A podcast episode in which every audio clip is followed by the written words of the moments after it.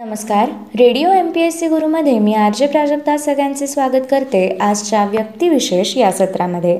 आजचे व्यक्तिविशेष आहे वासुदेव बळवंत फडके. भारतीय स्वातंत्र्य चळवळीतील सशस्त्र क्रांतीचे एक आद्य प्रवर्तक म्हणजे वासुदेव बळवंत फडके. फडक्यांचे मूळ घराणे कोकणातील केळशी रत्नागिरी जिल्ह्यातील या गावचे. वासुदेवांचे आजोबा अनंतराव कर्नाळा किल्ल्याचे किल्लेदार होते. दोन तीन दिवस किल्ला तटवून अगतिक झाल्यावरच त्यांनी किल्ला अठराशे अठरा मध्ये इंग्रजांच्या स्वाधीन केला होता. किल्ल्याजवळ असलेल्या पूर्वीच्या कुलाबा जिल्ह्यातील शिरडोन या गावी पुढे फडके कुटुंबाचे वास्तव्य झाले. बळवंतरावांचा मुलगा वासुदेव त्याचा जन्म शिरढोन येथेच झाला तो चार नोव्हेंबर अठराशे पंचेचाळीस या दिवशी. सातव्या वर्षापासून त्यांच्या शिक्षणास सुरुवात झाली. प्राथमिक शिक्षण शिरडोन येथे झाले. अठराशे पंचावन्न ते साठ या पाच वर्षात माध्यमिक शिक्षण कल्याण मुंबई पुणे या ठिकाणी झाले. घरगुती अडचणींमुळे म्हणा किंवा शिक्षणाची आवड बेताचीच असल्यामुळे म्हणा. पण वासुदेव यांनी इंग्रजी पाचवीनंतर शिक्षण सोडले आणि नोकरीला सुरुवात केली. त्यांची पहिली नोकरी होती जी आय पी रेल्वेमध्ये. वरिष्ठांपुढे उगाच विनम्र होण्याचा गुण अंगी नसल्यामुळे त्यांची रेल्वेमधील नोकरी सुटली व नंतरची ग्रँड मेडिकल कॉलेजमधील लेखनिकाची नोकरीही फार दिवस टिकली नाही. शेवटी अठराशे त्रेसष्टमध्ये वासुदेव बळवंत लष्करांच्या हिशोबी खात्यात आले. त्यात ते एकवीस फेब्रुवारी अठराशे एकोणऐंशी पर्यंत म्हणजे बंडाचा बावटा उभारीपर्यंत राहिले. मुंबईहून त्यांची बदली अठराशे पासष्ट साली पुणे येथे झाली. पुणे हीच त्यांची कर्मभूमी ठरली. कचेरीतील वातावरण यांत्रिक आणि वासुदेव बळवंत यांची वृत्ती अत्यंत संवेदनशील आणि बेगुमान होती. वेळेवर रजा मंजूर न झाल्यामुळे आजारी यायची भेट झाली नाही तेव्हा वासुदेव बळवंतांनी वरिष्ठांपर्यंत आपली तक्रार नोंदवली. त्यांच्या आयुष्याला क्रांतिकारक वळण लावणारी ही एक महत्वाची घटना होय. पुण्यात सार्वजनिक सभेची स्थापना अठराशे एकाहत्तरमध्ये झाली व तिच्या मार्फत महादेव गोविंद रानडेंची स्वदेशी चळवळीवर दोन व्याख्याने झाली. झाली ही व्याख्याने आणि देशी वर्तमानपत्रांचा प्रचार यांनी बळवंत फडक्यांच्या क्रांतिकारक वृत्तीला खतपाणी पुरवले व ते पुण्यात देशभक्तीपर व्याख्याने देऊ लागले. शहात्तर ते अठ्ठ्याहत्तर या दरम्यान महाराष्ट्रात मोठे दुष्काळ पडले. त्यातच प्लेग पटकींसारख्या साथीच्या रोगांची भर पडली. गोरगरिबांचे पाण्याचे आणि खाण्याचे फार हाल झाले. शेतकऱ्यांची गुरेढोरे मेली आणि सर्वत्र हाहाकार उडाला. वासुदेव बळवंतांनी पुणे नगर नाशिक या टापूत पायी प्रवास करून लोकांची विपान्नावस्था पाहिली. या दुष्काळास दारिद्र्यास परकीय सरकार जबाबदार आहे त्याची हकालपट्टी करून आपल्या लोकांचे शासन स्थापन केले पाहिजे असा प्रचार त्यांनी सुरू केला. एकाच वेळी सर्व ठिकाणी उठाव व्हावेत अशी त्यांची इच्छा होती पण त्याचे साथीदार त्यांना मिळाले नाही. शिवाय पांढरपेशा सुशिक्षित वर्गात त्यांना पाठिंबा मिळेना.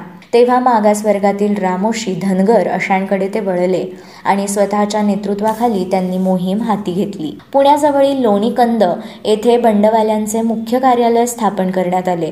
सरकारी खजिने सावकार बनिये यांच्यावर धाडी घालण्याच्या योजना आखण्यात आल्या. शासनाची नाकेबंदी करण्यासाठी रेल्वे तुरुंग तार आणि टपाल कचेऱ्या उद्ध्वस्त करण्याचे ठरले.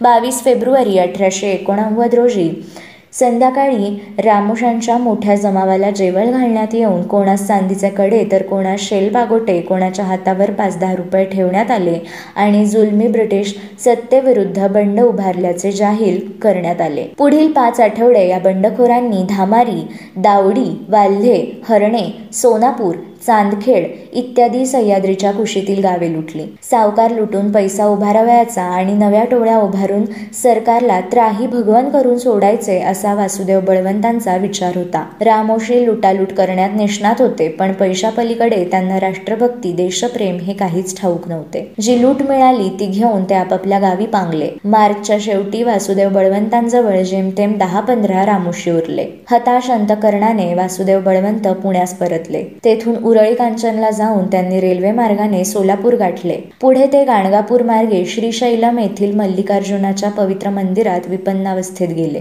तेथे मल्लिकार्जुनास आत्मसमर्पण करायचे असे त्यांनी सतरा एप्रिल अठराशे एकोणऐंशी रोजी ठरवले. त्याच दिवशी वासुदेव बळवंतांनी आपल्या आत्मचरित्र लेखनास सुरुवात केली. या सुमारास त्यांना रघुनाथ मोरेश्वर भट या नावाचे गृहस्थ भेटले व त्यांनी मदतीचा हात पुढे केला. त्यामुळे वासुदेव बळवंतांनी आत्मसमर्पणा शिक्षणाचा विचार सोडून दिला व पुण्याकडे जाण्याचे ठरवले. दरम्यान रघुनाथ भटांनी इस्माईल खान या रोहिल्यांच्या पुढाऱ्याशी त्यांचा परिचय करून दिला. सुमारे पाचशे रोहिले इस्माईल खानसह त्यांना येऊन मिळाले. रघुनाथ भटाने आणखी काही माणसे मिळवून दिली. अशा प्रकारे नऊशे माणसांचे पाठबळ वासुदेव बळवंतांना प्राप्त झाले. वाटाघाटी पुऱ्या होण्याच्या आधीच वासुदेव बळवंत गाणगापुरास आहेत ही बातमी ब्रिटिश सरकारच्या कानावर गेली. सरकारने त्यांना पकडण्यासाठी बक्षीस जाहीर केले. आणि मेजर डॅनियलला या मोहिमेवर धाडले. वासुदेव बळवंत हे धानूरला म्हणजे गाणगापूरला आहेत असे समजताच त्याने गावाला वेढा दिला पण वासुदेव बळवंत तेथून पळून गेले. तरी त्यांचे कागदपत्र मात्र शत्रूच्या हाती पडले. त्यात मुंबईच्या लष्कराचा एक नकाशा गव्हर्नरचा खून इतर युरोपियनांचे खून याबद्दल दहा हजार ते पाच हजार पासूनची बक्षिसे जाहीर केली होती. शिवाय हैदराबाद येथील मौलवी मोहम्मद साहेब या प्रतिष्ठितास वासुदेवांची शिफारस करणारे एक पत्र होते. मौलवी साहेब निजामाच्या सैन्यातील अरब रोहिले आणि शीख यांच्या पलटणीचे एक मुख्य सेनाधिकारी होते. वासुदेव बळवंतांचे हे सर्व गुप्त बेत कळल्यामुळे डॅनियलने निजामाचा पोलीस आयुक्त अब्दुल हक याच्या मदतीने वासुदेवांचा पाठलाग सुरू केला. फितुरीमुळे त्यांना त्यांचा ठावठिकाणा मिळाला आणि विजापूर जिल्ह्यातील देवर नावडगी या गावी एका बौद्ध विहारात त्यांना निद्रिस्त अवस्थेस त्यांच्या काही अनुयायांसह एकवीस जुलै अठराशे एकोणऐंशी रोजी पकडण्यात आले. पुणे येथे त्यांच्यावर दंडसंहितेच्या एकशे एकवीस ए एकशे बावीस एकशे चोवीस ए इत्यादी कलमान्वये खटला चालवण्यात आला. न्यूहॅम यांनी त्यांना जन्मठेपेची काळ्या पाण्याची शिक्षा फरमावली. पुढे त्यांची रवानगी अठराशे ऐंशीच्या जानेवारीत एडनच्या तुरुंगात झाली. तेथून आत्महत्या करण्याचा व पळून जाण्याचा वासुदेव बळवंतांचा प्रयत्न फसला. तुरुंगातील हाल एडनची उष्ण हवा यामुळे त्यांची प्रकृती बिघडली आणि क्षयरोगाने त्यांना पछाडले. त्यातच अखेरीला त्यांनी अन्नग्रहण सोडले. ते एडन येथील कारावासातच त्यांचे निधन झाले. वासुदेवांचे खासगी आयुष्य फारसे सुखावह नव्हते. विद्यार्थी दशेत त्यांनी सोमण घराण्यातील मुलीशी पहिले लग्न केले. तिच्यापासून त्यांना मथुरा नावाची मुलगी झाली. ही त्यांची पत्नी अठराशे मध्ये त्यांचे निधन झाले. त्यांचे दुसरे लग्न गोपिकाबाई नावाच्या नऊ वर्षांच्या मुलीशी अठराशे त्र्याहत्तरमध्ये झाले. पण पुढे एकोणीसशे चाळीसमध्ये गोपिकाबाई निधन झाल्या. वासुदेव बळवंतांनी ब्रिटिश सरकारविरुद्ध स्वातंत्र्यासाठी जो सशस्त्र लढा पुकारला तो एकाकी होता. त्यांना पुरेसे अनुयायी लाभले नाहीत व शस्त्रसामग्रीही मिळाली नाही. तरी भारतात त्यांनी पहिल्यांदाच सशस्त्र लढ्याची मुहूर्तमेढ रोवली ही सशस्त्र उठावाची चळवळ विसाव्या शतकाच्या पूर्वार्धात देशभर पसरली म्हणून त्यांना लढाऊ राष्ट्रवादाचे जनक म्हणतात. त्यांच्या कार्याचा उचित गौरव शिरढोण येथे त्यांचा एकोणीसशे चाळीसमध्ये स्मारक स्तंभ उभारून करण्यात आला आहे. मित्रांनो हे होते आजचे आपले व्यक्तिविशेष वासुदेव बळवंत फडके. अशाच रोजच्या माहितीपूर्ण व्यक्तिविशेषांसाठी stay युन to radio M P S C Guru आमच्या कार्यक्रमाचा फीडबॅक देण्यासाठी तुम्ही आम्हाला व्हॉट्सॲपवर मेसेज करू शकता. त्यासाठी आमचा व्हॉट्सॲप नंबर आहे eight six nine eight eight six nine eight eight zero अर्थात शहाऐंशी अठ्ठ्याण्णव शहाऐंशी अठ्ठ्याण्णव ऐंशी. मित्रांनो ऐकत रहा radio M P S C Guru spreading the knowledge powered by Spectrum Academy नमस्कार विद्यार्थी मित्रांनो. Radio M P S C गुरुमध्ये मी आर्ज निलम. तुम्हा सर्व विद्यार्थी मित्रांचं स्वागत करते. मित्रांनो आपले खेलरत्न. या सत्रात आज आपण मानवजीत सिंग सिंधू या भारतीय क्रीडा नेमबाजाची माहिती जाणून घेणार आहोत. श्रोते हो मानवजीत सिंग सिंधू हा एक भारतीय क्रीडा नेमबाज आहे. जो ट्रॅप शूटिंगमध्ये माहीर आहे. दोन हजार सहामध्ये मेजर ध्यानचंद खेलरत्न पुरस्कारानं त्याला गौरवण्यात आलं. तसंच एकोणीसशे अठ्ठ्याण्णवमध्ये अर्जुन पुरस्कार सुद्धा त्याला देण्यात आला. सिद्धू हा चार वेळा ऑलिम्पिक स्पर्धेचा विजेता आहे.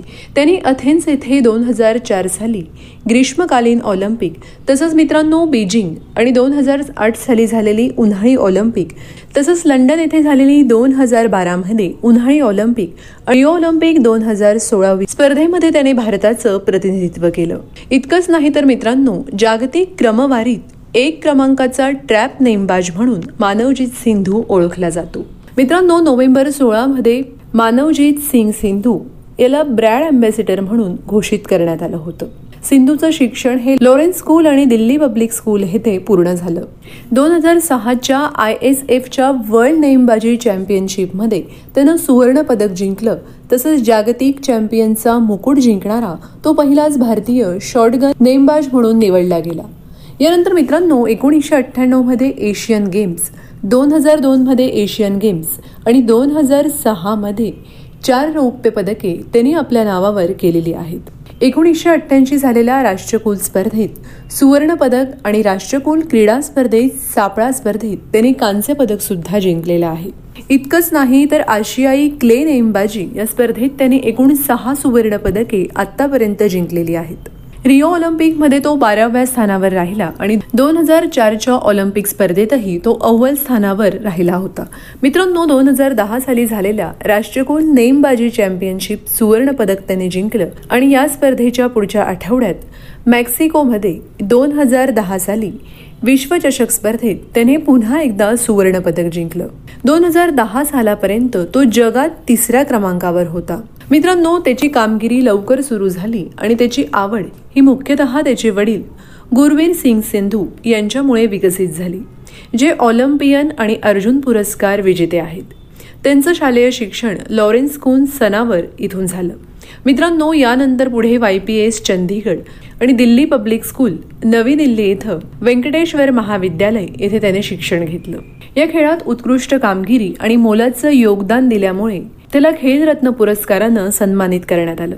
जे क्रीडा क्षेत्रातील सर्वोच्च सन्मानाचा पुरस्कार म्हणून ओळखला जातो. मित्रांनो वानवजिक सिंधूनं झगरेब येथे झालेल्या जागतिक अजिंक्यपद स्पर्धेत ट्रॅप शूटिंगमध्ये सुवर्ण पदक जिंकलं होतं. तसंच जागतिक स्तरावर आयोजित चॅम्पियनशिप स्पर्धेत सुवर्ण पदक जिंकणारा तो दुसरा भारतीय आहे.